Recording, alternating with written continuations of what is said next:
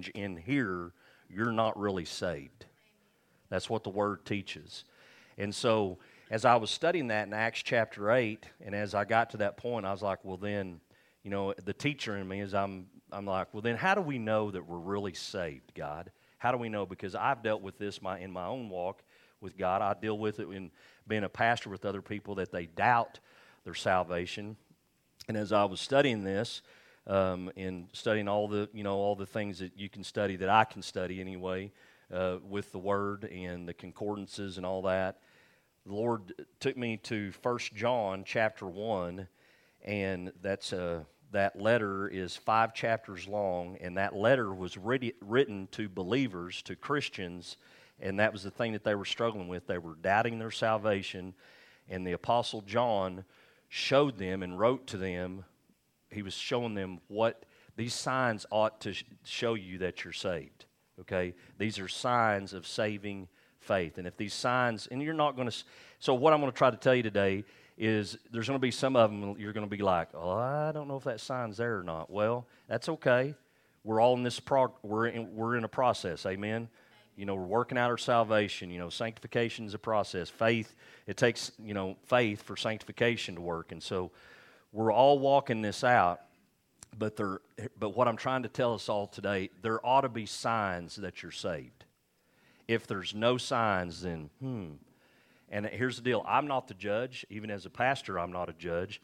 But the word says that every one of us in here are fruit inspectors. So if the fruit's not there, then something's not right. That's what I'm saying. So, something needs to be tended to if the fruit's not right. How many of you ever been around somebody that's been in church probably their whole life? Uh, just because you're here today doesn't mean you're saved. I hope you know that. Just because you sit in a garage doesn't make you a car. Amen. I heard a pastor say that one time. So there's got to be something going on in here, guys. But we've I've I've been around church for many years now, and there's been times I've left with people that, and I'm going to talk about this here in a little bit, where I've, I'm like, man, are they really saved? You know, because their fruit's not matching up with what's coming out of their mouth. Amen. And I'm going to tell you something. If when you really read the Gospels, when I was reading about the Apostle Paul, the Apostle Paul was so bold, he called them out by name. Said, "Stay away from these guys or this these people. They're they're workers of iniquity." They're teaching the wrong stuff. They're teaching heresy. They're teaching error. And this is some of the things that Paul, the Apostle John talks about. I hope you read. If you haven't read those five chapters, read them. But he's, he's contrasting light and darkness, truth and error, false teaching, true teaching. There's just a, a lot of that going on. But that was not, this letter was not written to unbelievers, it was written to believers to help them understand there's going to be signs of saving faith, and so these signs ought to be there. Last week, when we ended last week we ended with this uh, scripture right here 2 corinthians 13 verses 5 through 6 it says examine yourselves to see whether you are in the faith. Test yourselves. Do you not realize that christ jesus is in you unless of course you fail the test? So that's where i got the, where i went down this the rabbit hole so to speak. Okay god what's the test? And and then i love i'm going to go ahead and read verse 6 to you and the Apostle Paul says, And I trust that you will discover that we have not failed the test. So, my job today is I hope uh, you're going to get a pass today. Amen? That's what I'm believing for. That you're, you're going to walk out of here knowing that you're saved. And if you're not saved, you're going to leave here being saved. Okay? So, everybody's going to pass this test today. But to understand this, the Bible teaches that there's four types of faith. And you may want to write these down if you're taking notes. Um, if you're not, I can I'll send you these uh, my notes as well. But there's there's four types of faith that the Bible talks about, and I'm giving you the scripture on e- each one. But the first one is dead faith. We talked about all four of these last Sunday, and so I'm going to mention them again here today. But this is in James 2, verse 17, and it says this. It says, uh, it says, in the same way, faith by itself if it is not accompanied by action, is dead. Okay? So you can faith has to have corresponding actions to be faith. If you just say I got faith in Jesus but there's no fruit there, there's no actions, then your faith is dead. Then there's what the Bible talks about as demonic faith. And that's just a few scriptures down. It says, You believe that there is one God, good. Even the demons believe that, and they shudder. The difference between demons, they believe that there is one true God, they just don't obey Him. Okay? And so there's a lot of people that profess the faith, but they're not obeying God. And the, and the fruit bears witness of that. Vain faith, and uh, this is Matthew 7, verses 21 through 23. And I'm going to tell you what, guys, these, this scripture right here really scares me, okay? Because this is Jesus talking. This isn't the Apostle Paul. This isn't any of the other apostles, but it's Matthew 7, verses 21 through uh, 23. And this is what it says. It says, This is Jesus, and he's talking about a tree and its fruit in this in this the passage of this scripture in the context of it and he says not everyone who says to me lord lord will enter the kingdom of heaven but only he who does the will of my father who is in heaven many will say to me on that day now listen to this many's going to say to me on that day lord lord did we not prophesy in your name and in your name drive out demons and perform many miracles then he's going to say i will tell them plainly i never knew you away from me you evildoers he doesn't say, I used to know you, but now I don't. He said, I never knew you. You were never saved. So I believe, I do, and I know this is going to shock somebody, and I've, I've taught this here before. I do believe once saved, always saved. I really do believe that. I believe that you're eternally secure. The, the question is, though, is are, are you really saved? That's what this scripture is pointing out. Are you really saved? Because if you're really saved, then you're eternally secure. God's going to take care of you. And everybody said, Amen. All right, so that's that's the third kind of faith. This the faith that we're going to talk about today, and that we're all going to be leaving here with today, is in Ephesians chapter two, verses eight through ten, and this is saving faith. Everybody say saving faith. Saving faith. This is Ephesians two, eight through ten. It says, For it is by grace that you have been saved through faith and this is not from yourselves, it is the gift of God. It's not by works, so that no one can boast. For we are God's workmanship, created in Christ Jesus to do good works, which God prepared in advance for us to do. For instance, in my life, when I came to salvation, God had prepared this work of me being a pastor in advance, but I had to obey that call. Amen. Not everybody's called to be a pastor. You may be called to be a businessman or a businesswoman or whatever. But whatever He's called you to do, that's the work, that's the fruit that's going to bear witness that you are saved. Amen? And we ought to be bearing fruit, guys. There, there should be no doubt to people out there in the world that they're scratching their heads like, man, they go to church, you know, but man, their witness is not very good. Lord, forgive us. Amen. We got to get back on track. They out there are going to know that we in here belong to Him up there when we have love for one another.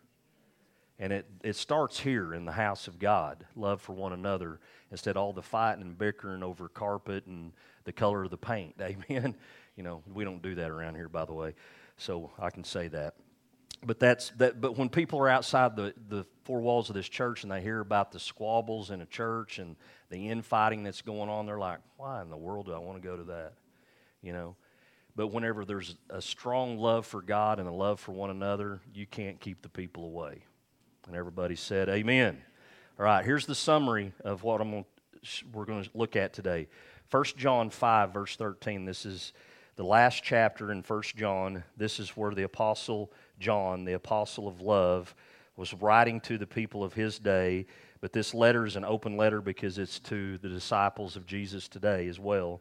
And he says, I write these things to you who believe in the name of the Son of God, so that you may know that you have eternal life. That's the summary of this whole, um, this whole letter in First John. And, uh, you know, and I wrote, the, I said this last week, that little um, song that we all learned in Sunday school. If you're saved and you know it, then your life should surely show it. And that's the truth, okay? So here's the first sign. You know how many points I got today, Jacoby? I got 12. Not three, I got 12. So you're going to have four sermons today in uh, one sitting. So, signs of saving faith. Number one is do you enjoy having fellowship with Christ and his redeemed people. I'm going to say it another way. Do you go to church faithfully? Oh my gosh, there went everybody. uh, so we're going to talk about that here for just a second. Is um, I'm not going to go legalistic on this, but you ought to love being around Jesus and his people. Um, and and I know that there's elderly, and I know that we went through COVID in 2020. Um, thank God for online church. I know that we still have a whole online church family, and I understand that. And so, but here's the deal: there, I go to a lot of pastors' meetings, and we're two years past 2020. Okay, so that boat has sailed. but as uh, when I go to these pastors' meetings, there's still a whole bunch of people that use that, and I'm going to just tell you what it is as an excuse. It's just a glorified excuse not to go to church. You need church. Some of you in here, I understand, are in between churches. You're looking for a church home. I understand that. God understands that, okay? But find one and get plugged in. All right, get plugged in. Um, and no church, I'm just going to tell you right now, no church is perfect. We're not a perfect church, and I'm not a perfect pastor. But uh, we try to be. We're living for Him, and we love Him. But there's a couple of scriptures I want to give you here, and it says in 1 John 1, the first, uh, right off the bat in verse 3, he says, we, we proclaim to you that what we have seen and heard, so that you also may have fellowship with us. And our fellowship is with the Father and with His Son, Jesus Christ. So he's talking about we're going to have fellowship with God and fellowship with one another. I'll never forget, um, it's uh, Lance Harrell uh, Jr., and he, he tells the story of his pastor. He lived, I think he still lives out in California, don't he? But he'd went to, uh, one at the pastor at that time went riding, he's a quarter horse guy, and a, a pastor was riding horses with my uh, Lance Harrell Jr. one day, and um, so this pastor said, Lance, why don't you and your family go to church? And uh, Lance, you have to know Lance, he's quite the character. He looked at that pastor and he said, Well, he goes, Pastor, the church is full of hypocrites. Like that. And this pastor, very wise, I know the Holy Spirit gave him this wisdom right there on that horse. And he, he looked at Lance, he said, Well, do you want to go to heaven with him or you want to go to hell with him? Like, we're all hypocrites. We all need Jesus. We're all sinners and falling short of the glory of God. Hebrews 10, verse 25. And guys, we're starting to see this, and I see Colt over here, and I was thinking about my nephew Colt when I was preparing this. Back in 2020, remember, we didn't, Christmas gone, Thanksgiving gone, all this stuff is gone. And I can remember Colt telling uh, my mom something, uh, his Mimi, and, uh, and Colt's the guy that he, he's going to eat. He's going to eat his share, and then he's cutting out to go hunting on Thanksgiving. Okay, just telling you what Colt's like, my nephew. But he said something, and I thought, man, this generation, you know, God's doing something in this generation. This, but he he was saying that I'm ready for this COVID to be over, so we can start getting back together as family. Guys, that God put that in us that we need each other. We we can't live that. We can't do life isolated and alone. We got to have one another and not only your immediate family, but you need a church family as well. And, and I've learned through the years that the spirit runs thicker than blood. So you need a spiritual family. Hebrews 10, verse 25 says, Not giving up meeting together as some are in the habit of doing. So don't get in the habit of, the Bible teaches that coming to church is a habit. It's a good habit, but you can get out of the habit of going. And it's real easy to do that. Have you ever noticed? It, it, let me give you a sign that you're really saved. You miss church for a couple of Sundays and you start saying, Man, I need to get back in the house of God. I need a dose of the Word and I need Jesus. Okay? That's a sign of saving faith. If you can go, you know, a month or two and you're not missing anything, hmm, I question that.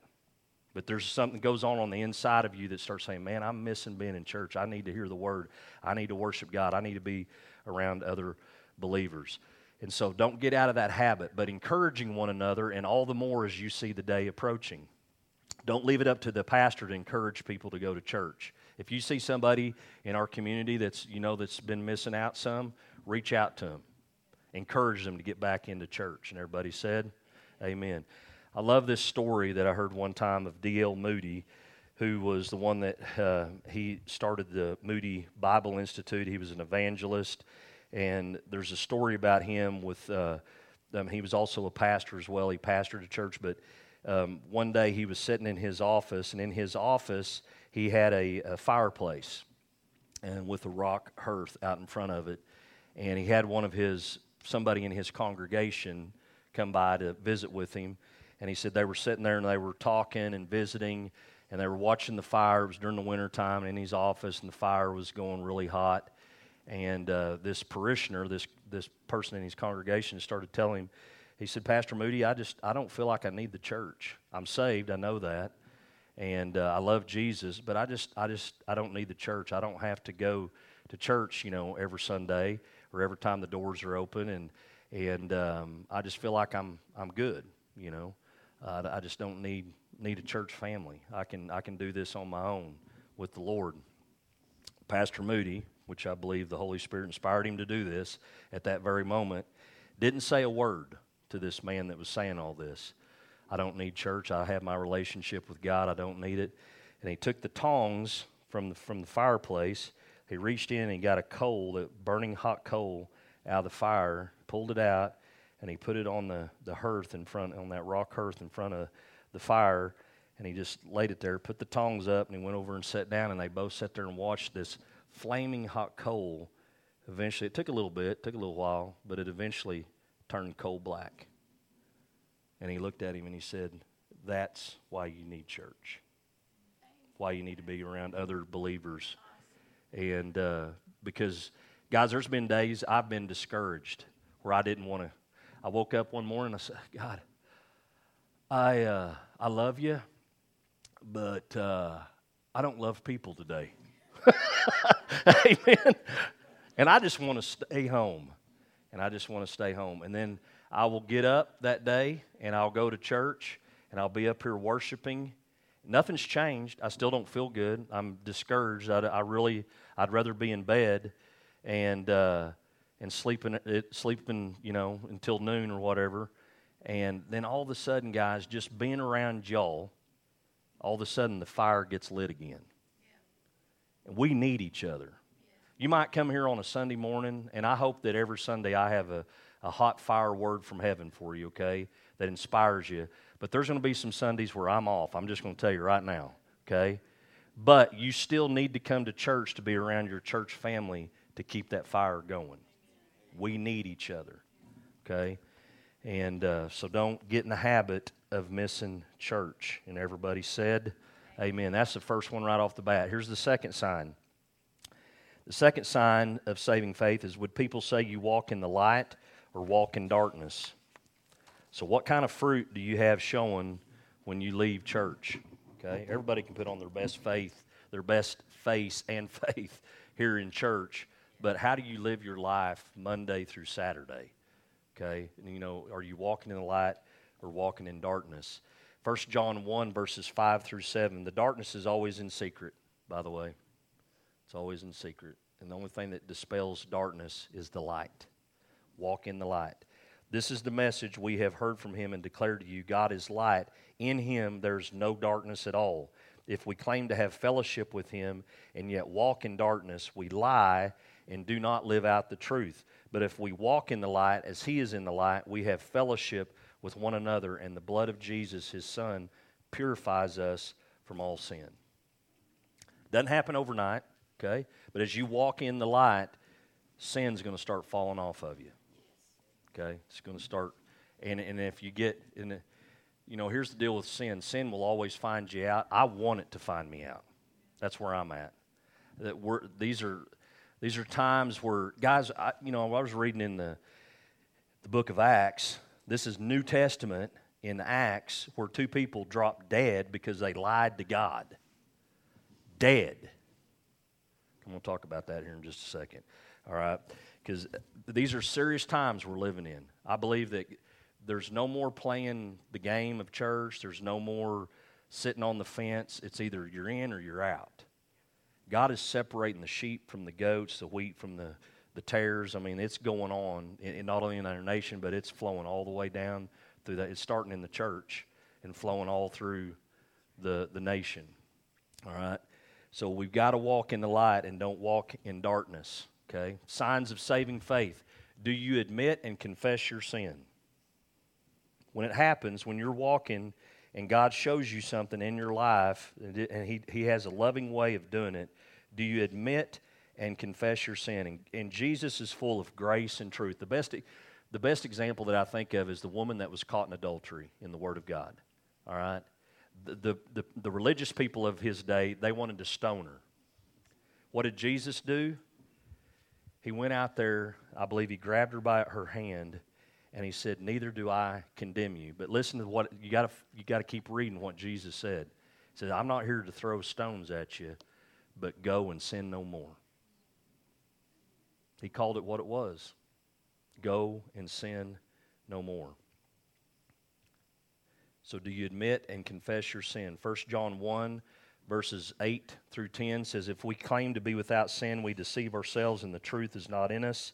If we confess our sins, He is faithful and just and will forgive us of our sins and purify us from all unrighteousness. If we claim we have not sinned, we make Him out to be a liar, and His word is not in us. So you got you got to admit that you're you know, we're all sinners and falling short of the glory of God. And as you walk with God, God's going to keep revealing some things about you, and that you're going to have to say, God, I'm sorry. I repent of that. I'm going to help me, Holy Spirit, put your fruit in me in that area and get rid of all this darkness in me, and I want to walk in the light. I want to bear fruit for your kingdom. Here's number four Are you obedient to God's word? When God tells you to do something, are you obedient? When you're reading the Word of God and you see something and the Holy Spirit convicts you, are you getting that under the blood quickly? Don't willfully disobey God. You're walking on dangerous territory when you start doing that. 1 John 2, verses 3 through 5, and that's what happened to Ananias and Sapphira. They willfully disobeyed God, and the Bible says they dropped dead, and that was in the New Testament. That wasn't Old Testament stuff. 1 John 2, verses 3 through 5 says, We know that we have come to know him if we keep his commands, and whoever says, I know him, but does not do what he commands is a liar, and the truth is not in that person. But if anyone obeys his word, love for God is truly made complete in them. This is how we know we are in him. Tegan, when he called me that last night, he was, he was so excited. He said, Pastor Mark, I'm so excited about getting baptized today. And are you obedient to God's word? One of your first steps of obeying God after you get saved is to follow Him in water baptism. But I've seen people, because of their pride, say, I don't need to do that. And they still think they're saved. No, you're not. You, you, you have got to obey the Word of God. Or some people will say, well, you know, yeah, I accepted Jesus, but I was in my 20s, but I was baptized when I was a little baby. You need to do it again. You need to do it again.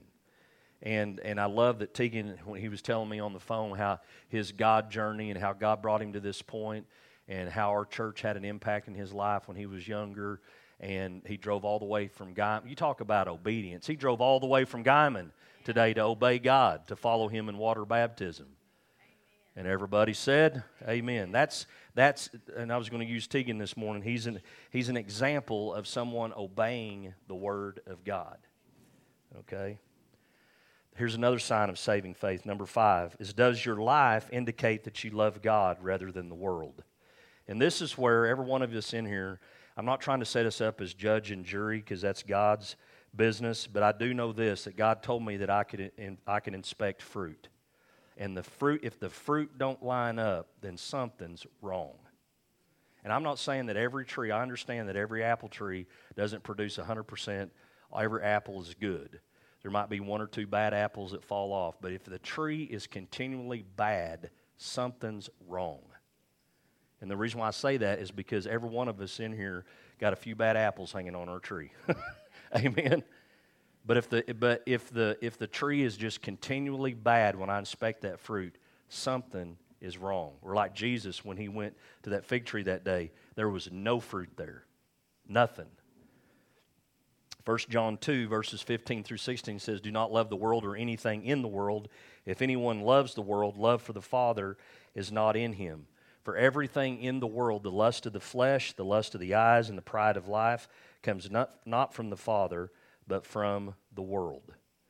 So, do you love God more than you love the world? That ought to be a sign of that you're saved, that you love God more than you love the world. Here's number six Is your life characterized by doing what is right? Is your life characterized by doing what is right? And this is 1 John 2, verses 29. It says, If you know that he is righteous, you know that everyone who does what is right has been born of him. Have you ever been around somebody that um, they couldn't do what was right if it was right in front of them? Yeah. Um, I'm going to share a story here without sharing any names. But I was in a situation, this has been years ago. They're not here today, so don't be looking around, okay? Um, I'm not going to share any names, but, uh, and I'm not the judge or the jury, but by the fruit, there was somebody whom I love, and I pray that they're going to get right with God one day. Is um, I just had caught this person in lots of lies and lots of stealing, okay? And, uh, to the point where I was like, God, how's this? How's this? I don't understand this. And, uh, um, and they're in church every Sunday, but there's just uh, these red flags are coming. I'm, I'm not looking for them, but I'm they're coming across. And there's just there's lots of this lies and stealing, lies and stealing, lies and stealing, to the point where it was like one of those deals when you're a fruit inspector and I'm looking at the tree. I'm like, okay, I, you know. I, I'm going to walk in forgiveness. I'm not perfect either, but man, it just seems that this tree is bad. There's no good fruit coming off of it. Just constant bad fruit, constant bad fruit. And, and I, to the point where this was going on inside of me that I was questioning myself. You know, well, Mark, who's make you the judge? Blah, blah, blah, you know. Well, I'm not the judge, but I'm inspecting fruit. And uh, a pastor helped me get over this hump um, because right during this time when all this was going on, and I was praying about it, and it was still going on, just lies and stealing, lies and stealing, lies and not stealing. And uh, everybody know, thou shalt not lie, thou shalt not steal. That's a command of God to obey, right?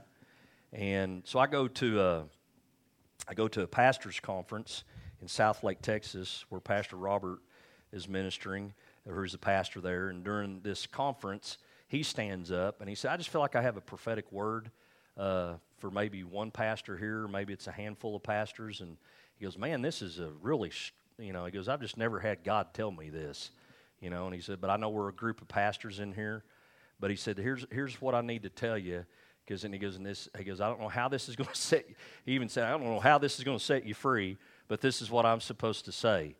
And he said, Jesus says, even I had a Judas. And that set me free. And I was like, Jesus had one, I got one right now because I'm inspecting fruit. I'm not the judge, but I'm inspecting inspecting fruit. And um, guys, I'm just I'm I'm praying that this person gets right with God. All right, because when there's and and I'll, I'll never forget. I'm going to share something else because there may be something every family in here, some of us have what I what we call, and this is a whole nother teaching, but it's called family iniquities. Okay, and it's where like the sins of your forefathers have been passed down to you. So when you're born, we're all born into sin, but your particular family, you have a bend, you're bent to this, to do this kind of behavior. And you are the one through with the blood of Jesus to straighten that back up. Everybody said, Amen. Okay.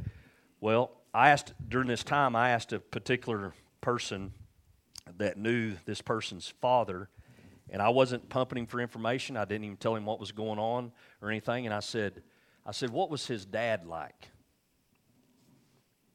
This is what he told me. He said, his dad was the kind of guy that would hit your hubcaps on Saturday night and preach the word to you on Sunday morning. So that's all I need to know. Sounds like a Judas to me. And I'm going to call it what it is, guys. That kind of behavior has got to stop in Jesus' name. And when you get convicted of it, if you're, if you're given to that and you're convicted of it, stop it in Jesus' name. Because once you're convicted of it, you're hearing this message today, and, it, and if you're bent towards doing this kind of behavior, The conviction's going to be there. So from now on, if you start, I'm just, pastor's going to tell you how it is. When, when, when you continue in that behavior, you're going to be willfully doing it then because the light has been shown onto it. And you're going to have to stop it.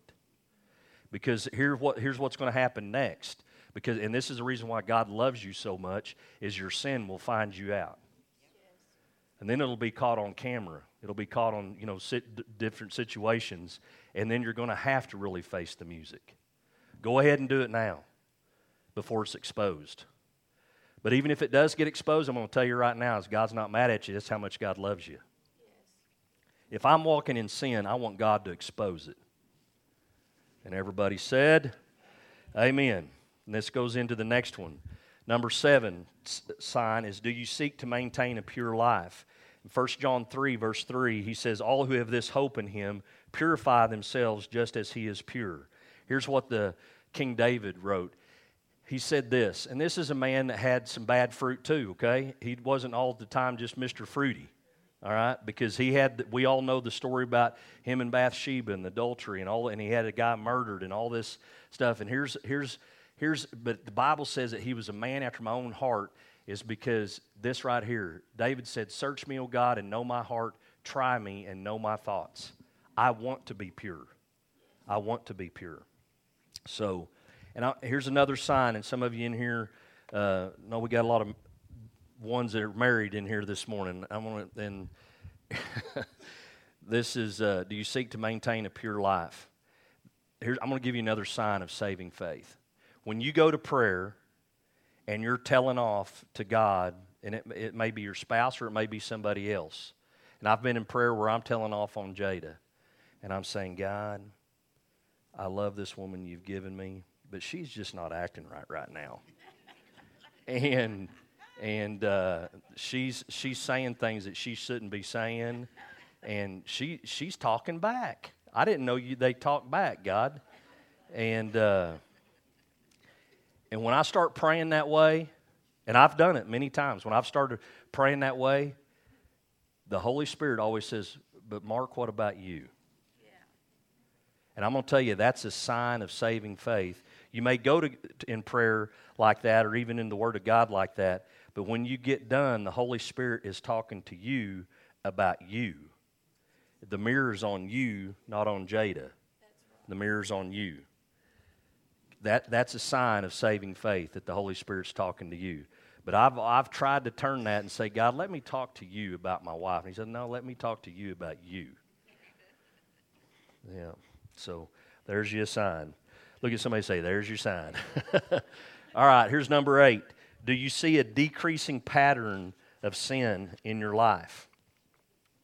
Do you see a decreasing pattern of sin in your life? 1 John 3, verses 5 through 6 says, But you know that he appeared so that he might take away our sins, and in him is no sin. No one who lives in him keeps on sinning. No one who continues to sin has neither is either seen him or known him.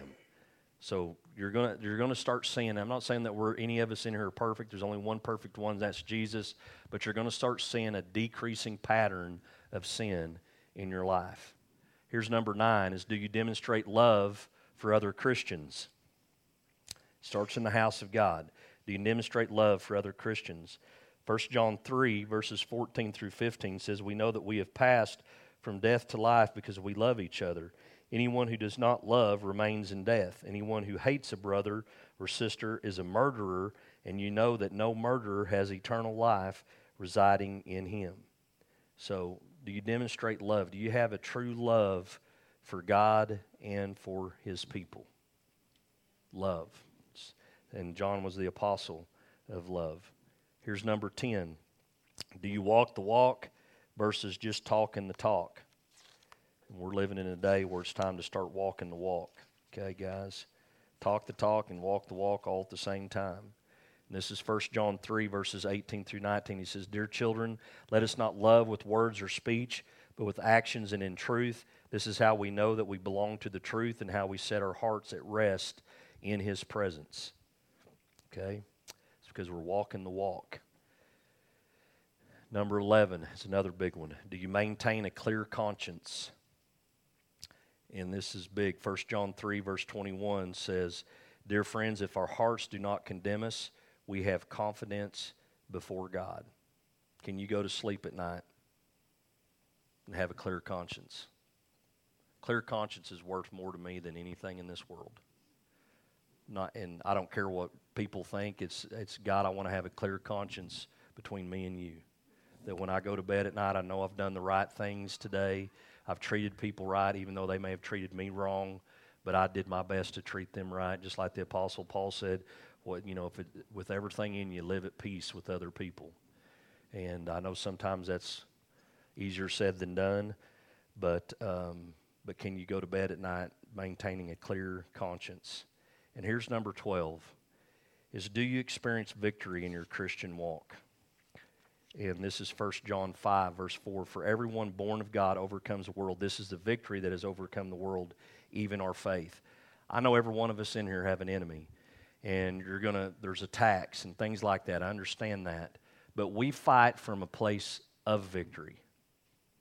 We don't fight for victory, we fight already from a place of victory. And you've got to remember that. You've got to renew your mind to that. And so there ought to be there ought to be signs that you're you're having some victory in your life. It can't be just constant defeat.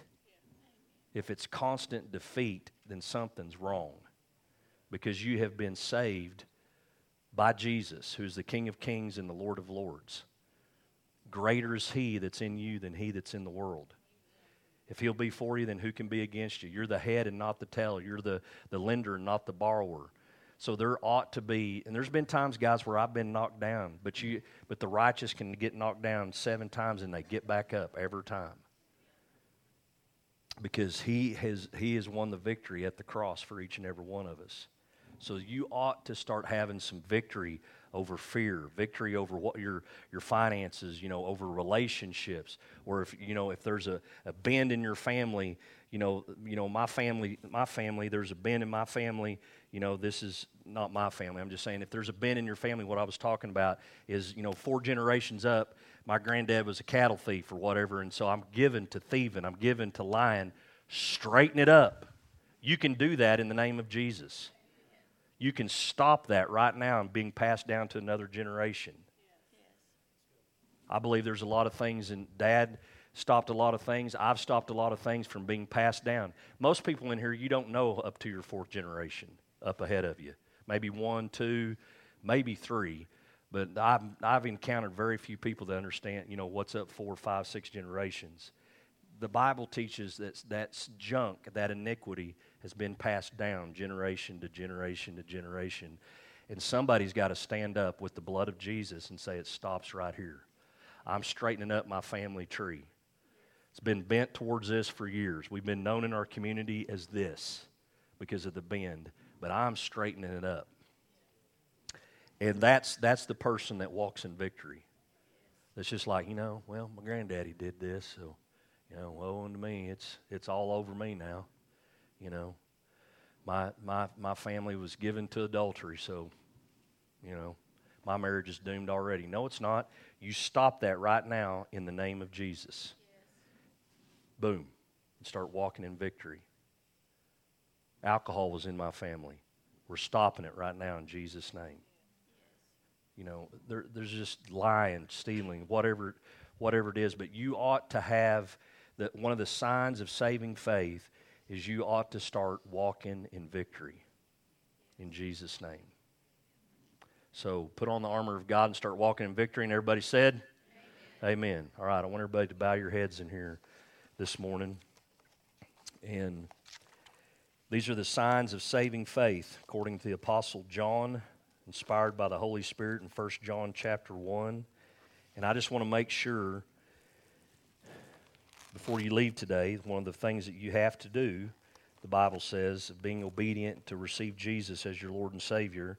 The Bible says in Romans 10 that if you're faithful and you know to confess your sins, to confess Jesus as the not only the Savior but the Lord of your life, that you're no longer the boss of your life, but you let Him take over the reins.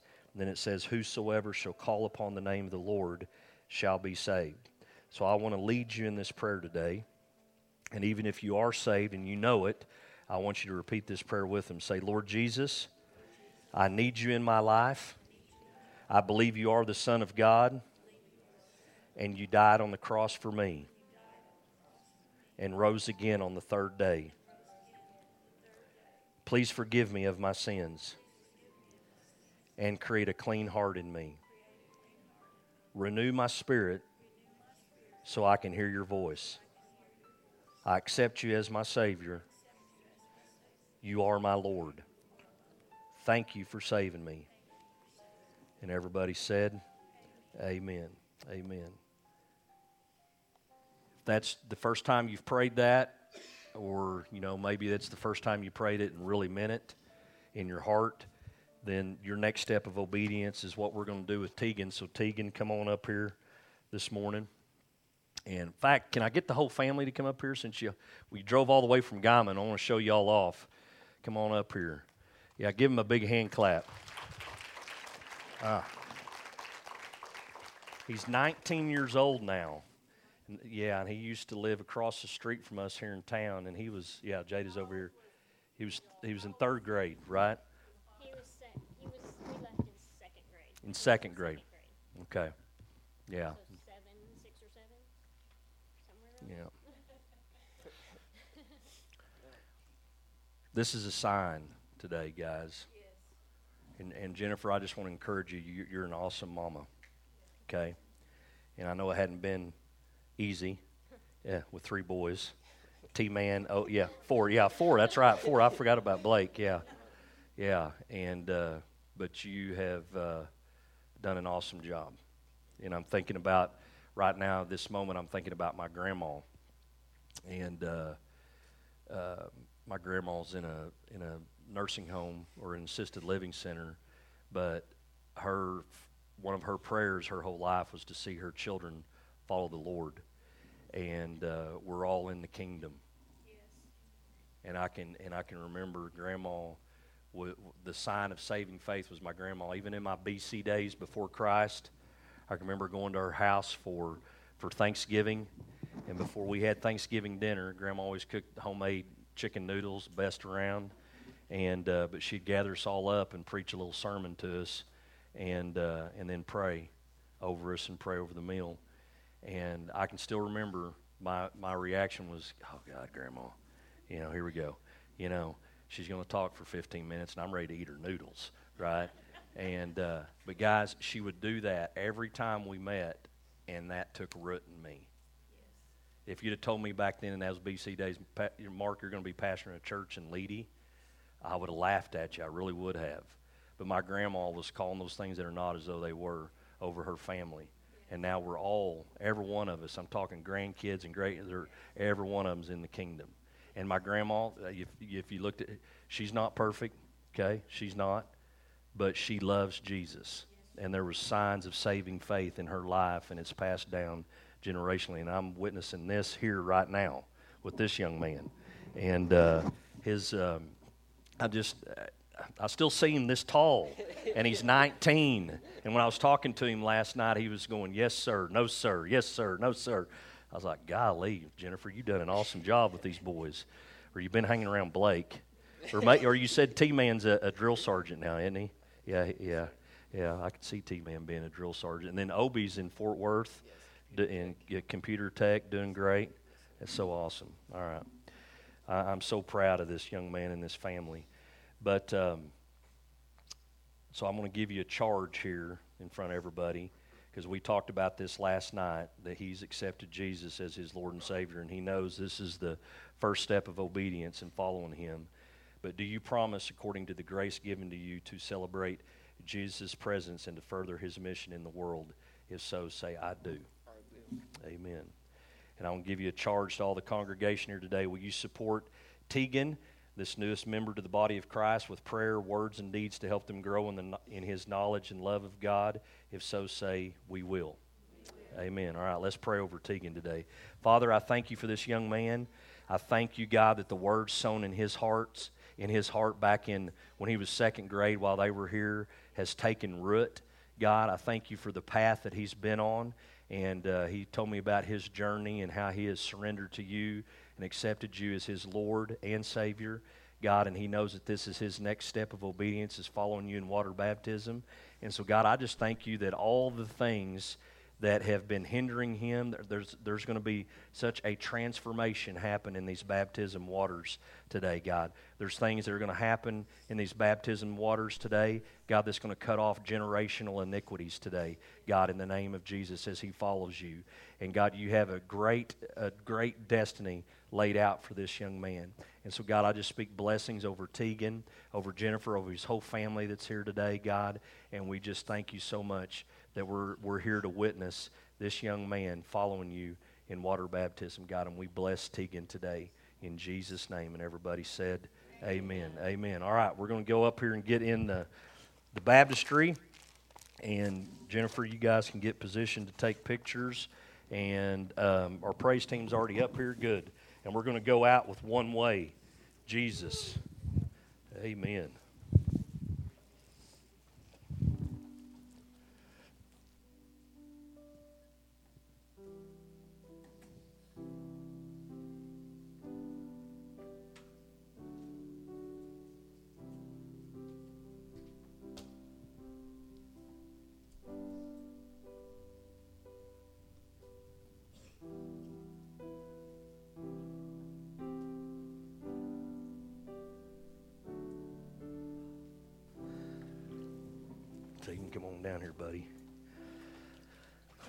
Nice and warm. Turn around and sit down on that little bench there and then scoot up as far as you can. Okay. All right, now take one of your hands here. Yeah, grab your nose, and the other one grab your wrist. I better take off my watch, so that'll still work. All right, here we go. Tegan, upon your confession of faith in the Lord Jesus Christ, I baptize you in the name of the Father the Son, and the Holy Spirit. Amen, buddy. Proud of you. Amen. Amen. Good job, buddy. Amen. Let's all stand up, and we're going to go out with one way Jesus. Lay my life down at your feet. You're the only one I need. I turn to you,